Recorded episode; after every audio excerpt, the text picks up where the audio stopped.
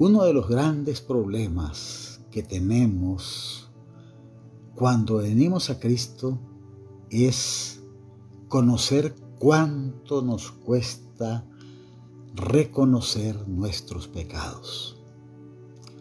Todos usualmente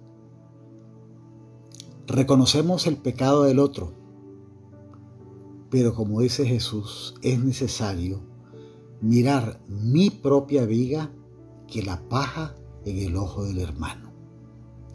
¿Por qué es importante en la vida cristiana reconocer nuestros pecados?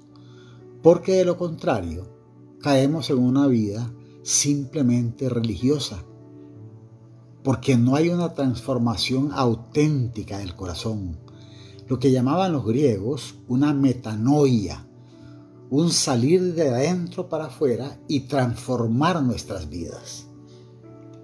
No es casual que en el puro inicio de su ministerio, Juan el Bautista y Jesús coincidieran, coincidieran justamente en decir al mundo la misma palabra.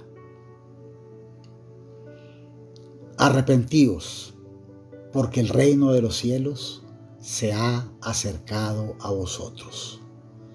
A veces uno se pregunta, ¿por qué un hombre como el rey David,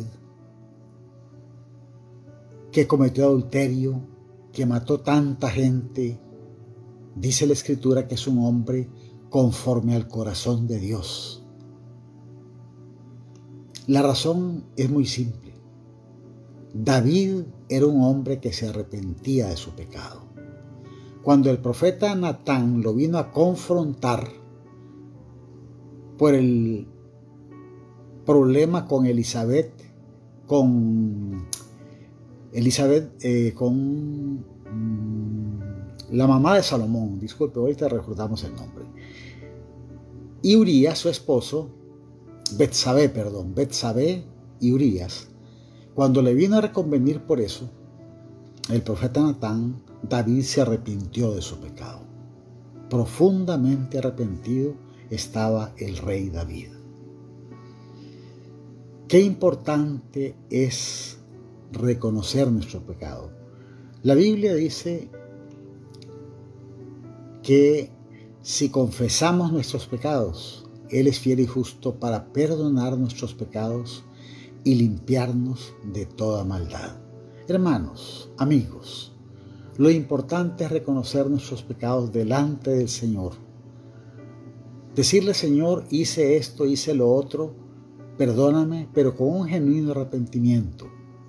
Porque cuando nos arrepentimos, Dios nos perdona. Voy a orar esta noche por todos aquellos que tienen problemas para reconocer sus faltas. Aún en la iglesia cristiana, hay muchas personas a las cuales les cuesta mucho reconocer sus pecados.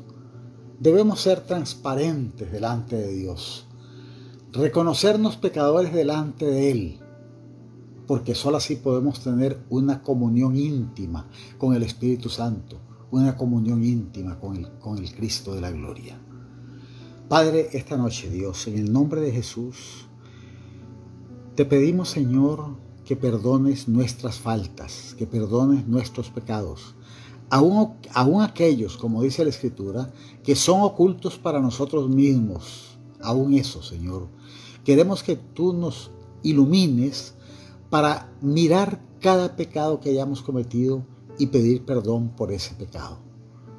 Porque abogado tenemos, dice la palabra de Dios, delante del Padre, Cristo Jesús.